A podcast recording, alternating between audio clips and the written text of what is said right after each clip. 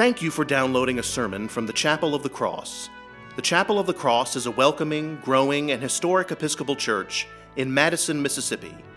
I hope you will join us on Sundays for worship at 7:30 a.m., 8:45 a.m., 11 a.m., and 5 p.m., with Sunday school for all ages at 10 a.m.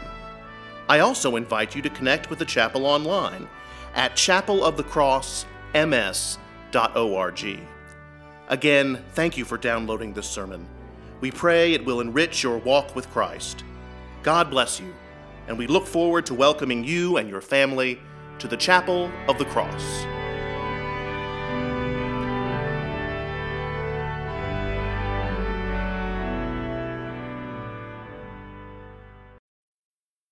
Holy and loving God, write a message on our hearts, bless us, direct us, and send us out living letters of the word. Amen. Please be seated. Admitting that one has a favorite passage of Scripture is precarious. It is like admitting that one has a favorite child. But I must confess on this Pentecost day that our Old Testament reading from the prophet Ezekiel, the valley of the dry bones, is definitely on my top 10 list. And, for, and it is there for several reasons. For one, there is the raw power of the moment itself.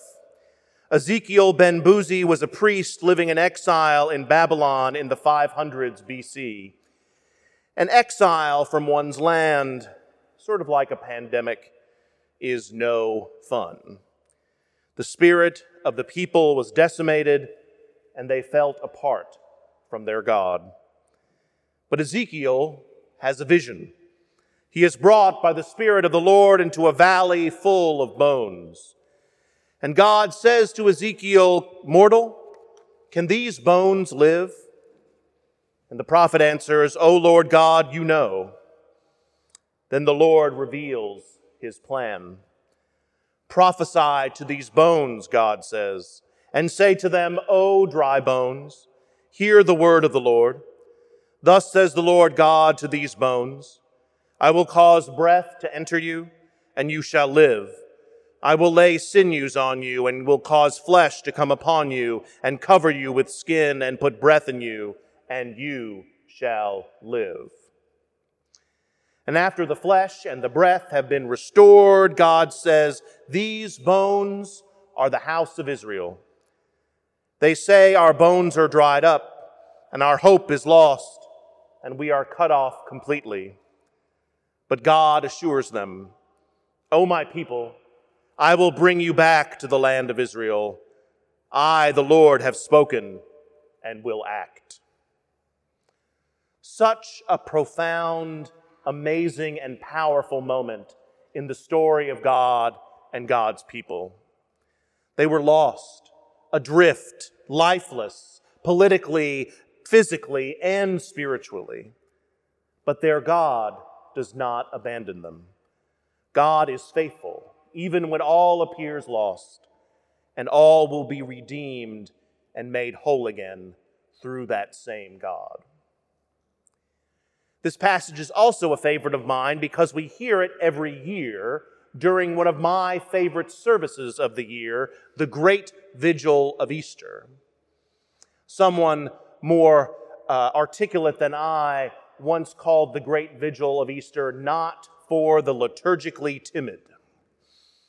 There is fire and chanting and bell ringing and the first Eucharist of after the long fast of Lent. Ideally, the vigil should begin in darkness early on Easter morning, with the timing of the service synced to sunrise so that when the first alleluias ring out, the sun is just peaking above the horizon.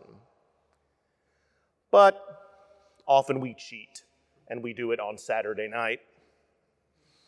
And part of that glorious vigil is a series of readings describing God's redemptive acts throughout history, from the creation to the rainbow to the Red Sea and finally to Christ's resurrection.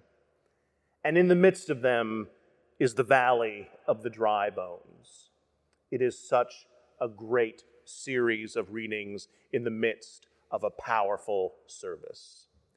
And the best Easter vigils are followed by a champagne and chocolate reception. Something maybe we can do next year?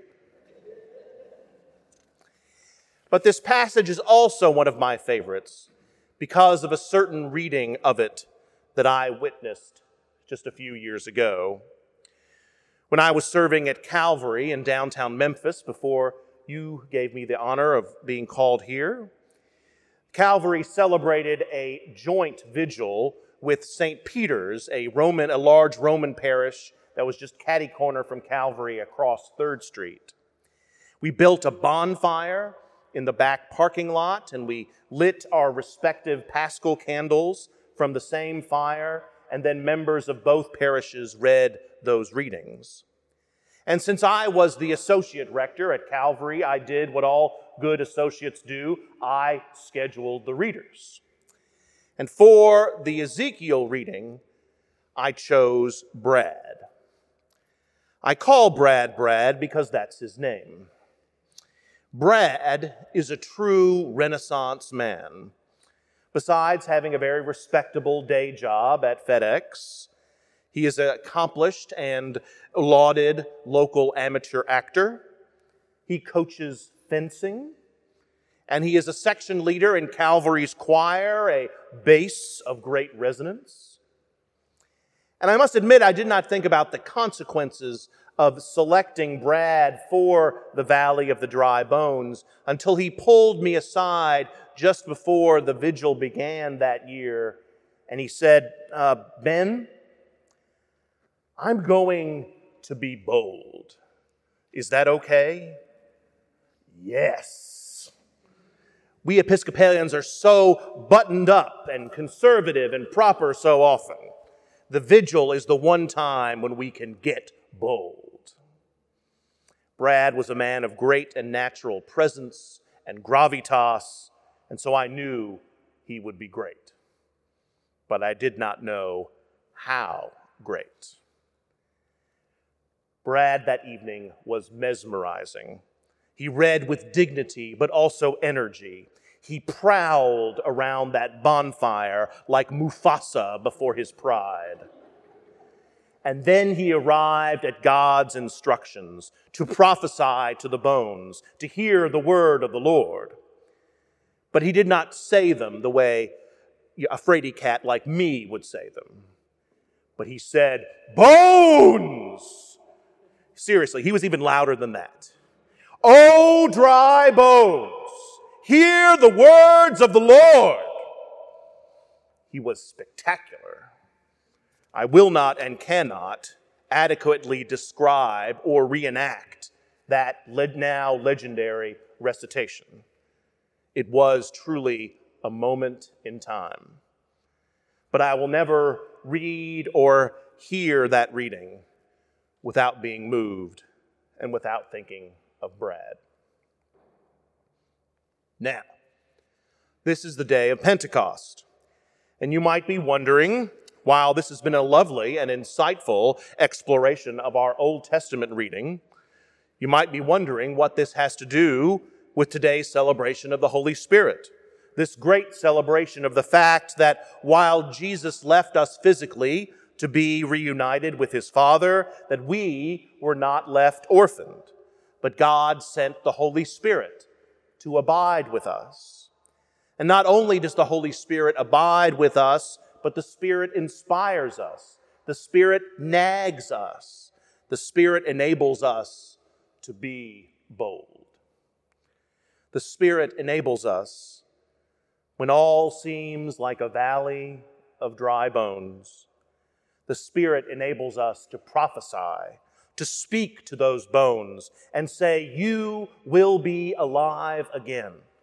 You will have flesh. You will breathe again. You will be whole.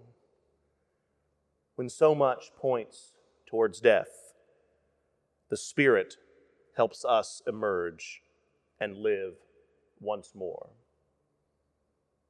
So on this Pentecost, be bold. Speak to your bones. If necessary, say, bones, like Brad. Let that which feels cracked and old and exhausted move again. For with the Spirit, we are alive once more. Amen.